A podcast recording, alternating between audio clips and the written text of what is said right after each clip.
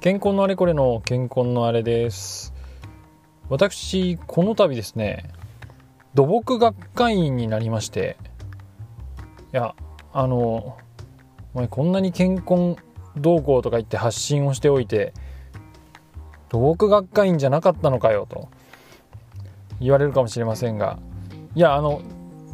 あのそうじゃないんですって言ってそうじゃないわけじゃないんですけどあの機械学会に入ってたんですよ私。入ってたっていうか今も入ってるんです。機械学会員なんですずっと。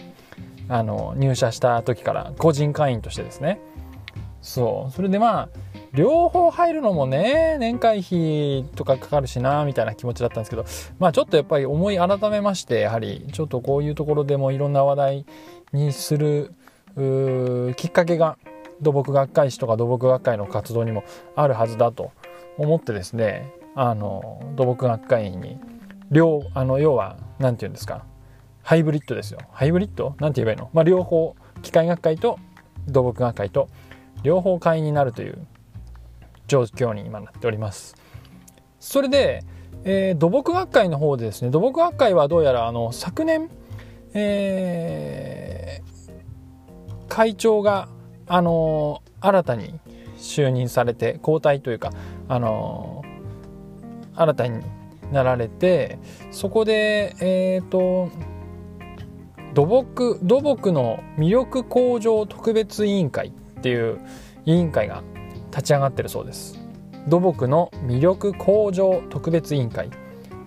でその委員会には、えーと、2つの小委員会小さい委員会と書いて小委員会2つの小委員会があって1つは魅力ある土木の世界発信小委員会。それからもう一つが土木技術者ステータスアップ小委員会。という2つの小委員会があってでさらにその2つの小委員会に2つずつワーキンググループがあるみたいで、まあ、ちょっと1個ずつあの説明はしないですけれどもそのワーキンググループの、あの取り組み内容案を見てみると結構ですね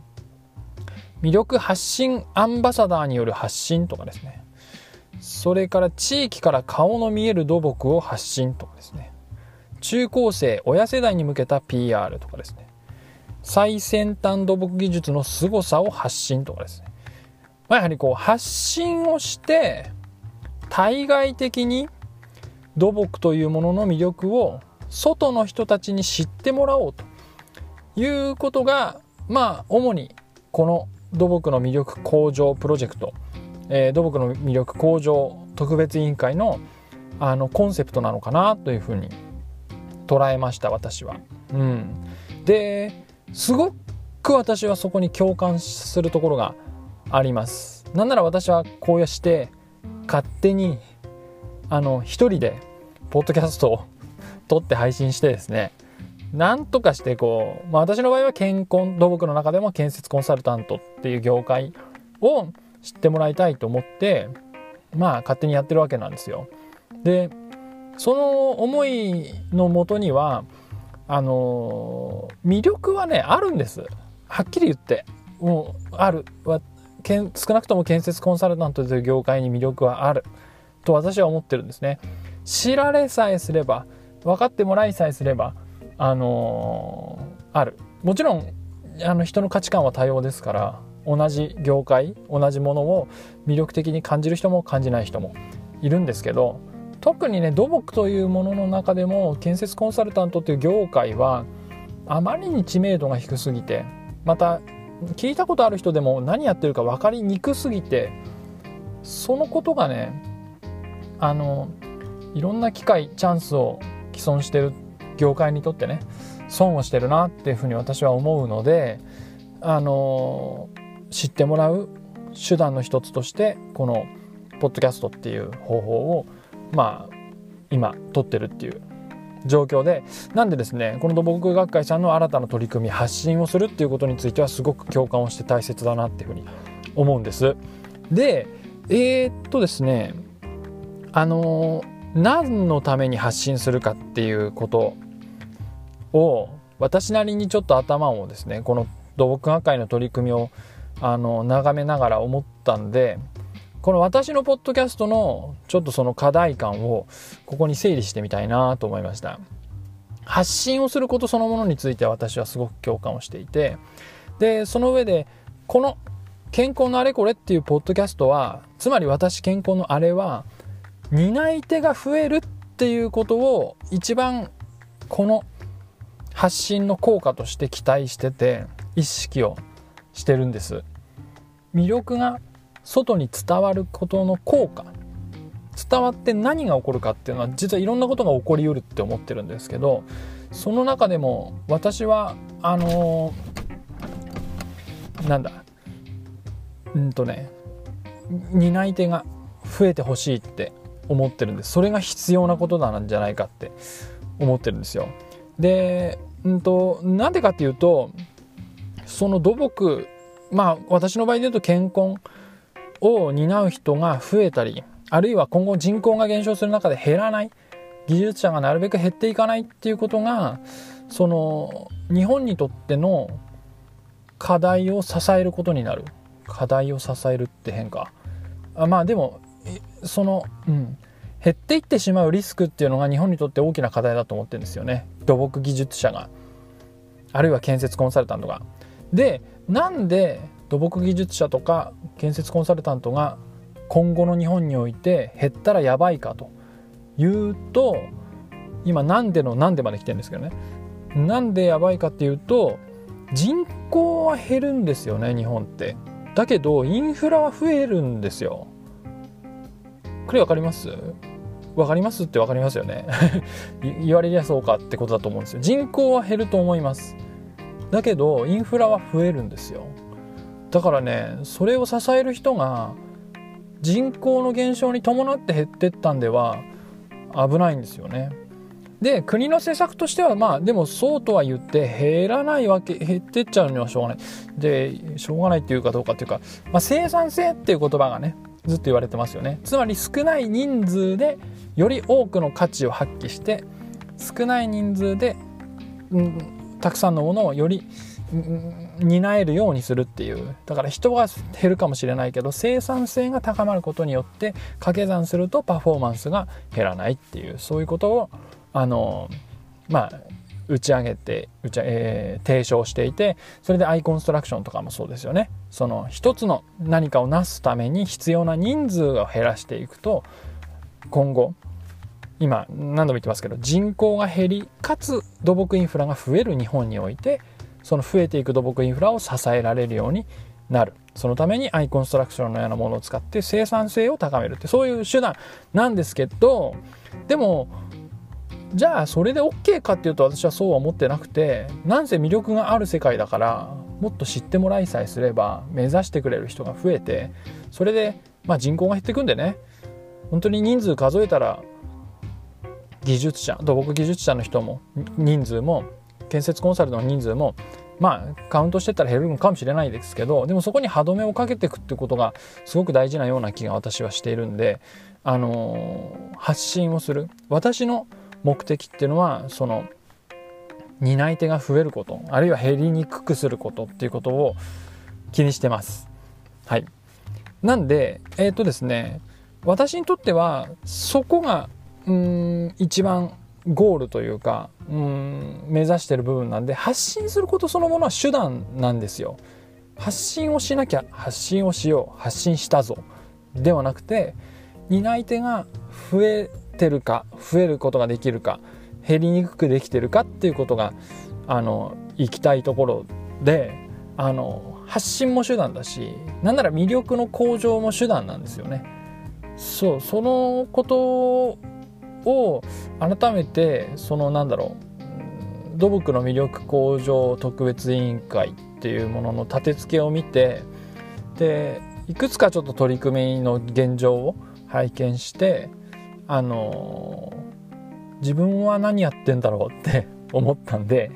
振り返ってみてあこうだなって思ったっていうことです。こうだなっていうのは自分の場合は、うん、発信は手段。そして担い手をなんとかあの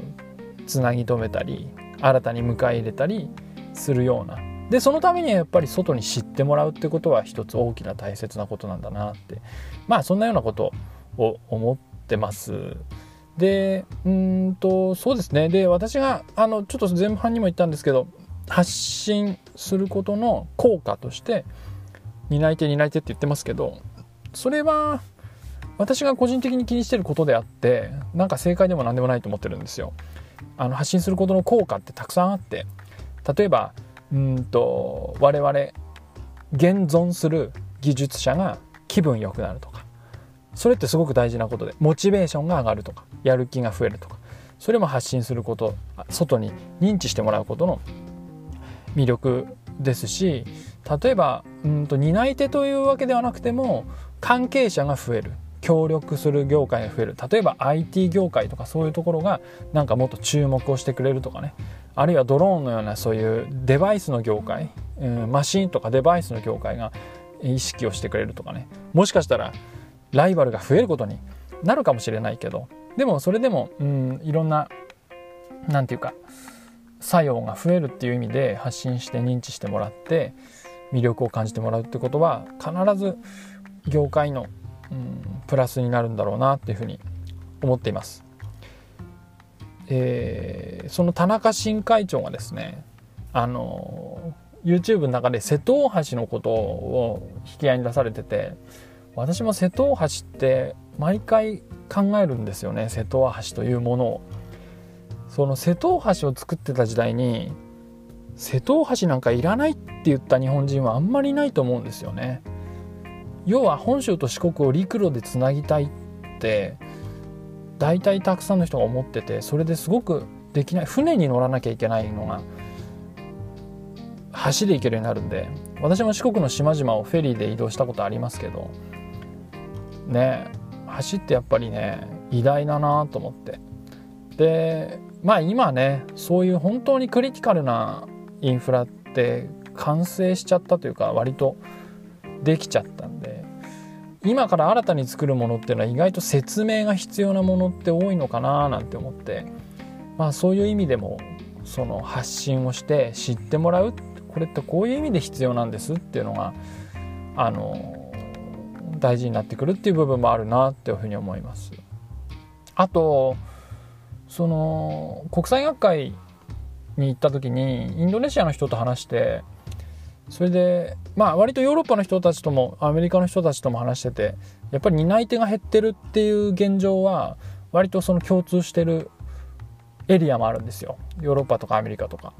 でもインドネシアではすごく人気の職業だそうです。土木関係の仕事っていうのは。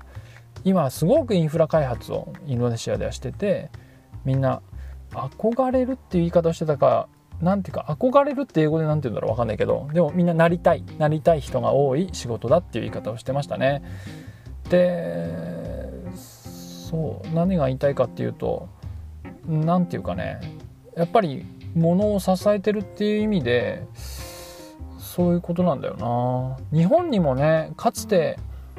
人気だった時代ってあるのかなあるんじゃないかなとか思うんですけどねそのさっき言った瀬戸大橋のようにその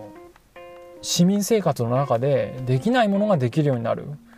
東海道新幹線とかもそうじゃないですか。あれができたおかげですごい速やかに大阪と東京がつながったとかね。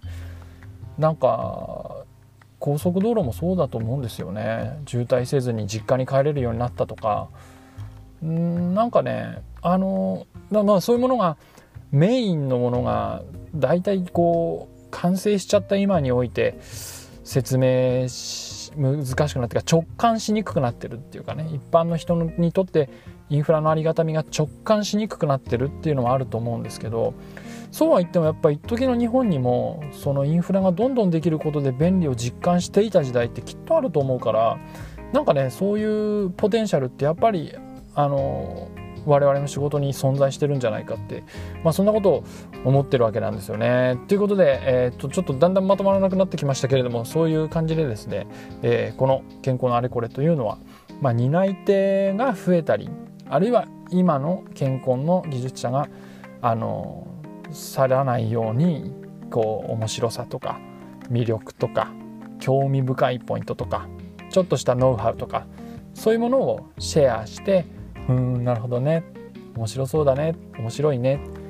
ああ忘れてたけどそういう部分も面白みだね。そんな風に思ってもらえるようなコンテンツになっていきたいと思っておりますんで今後ともよろしくお願いします。はい最後まで聴いていただいてありがとうございました。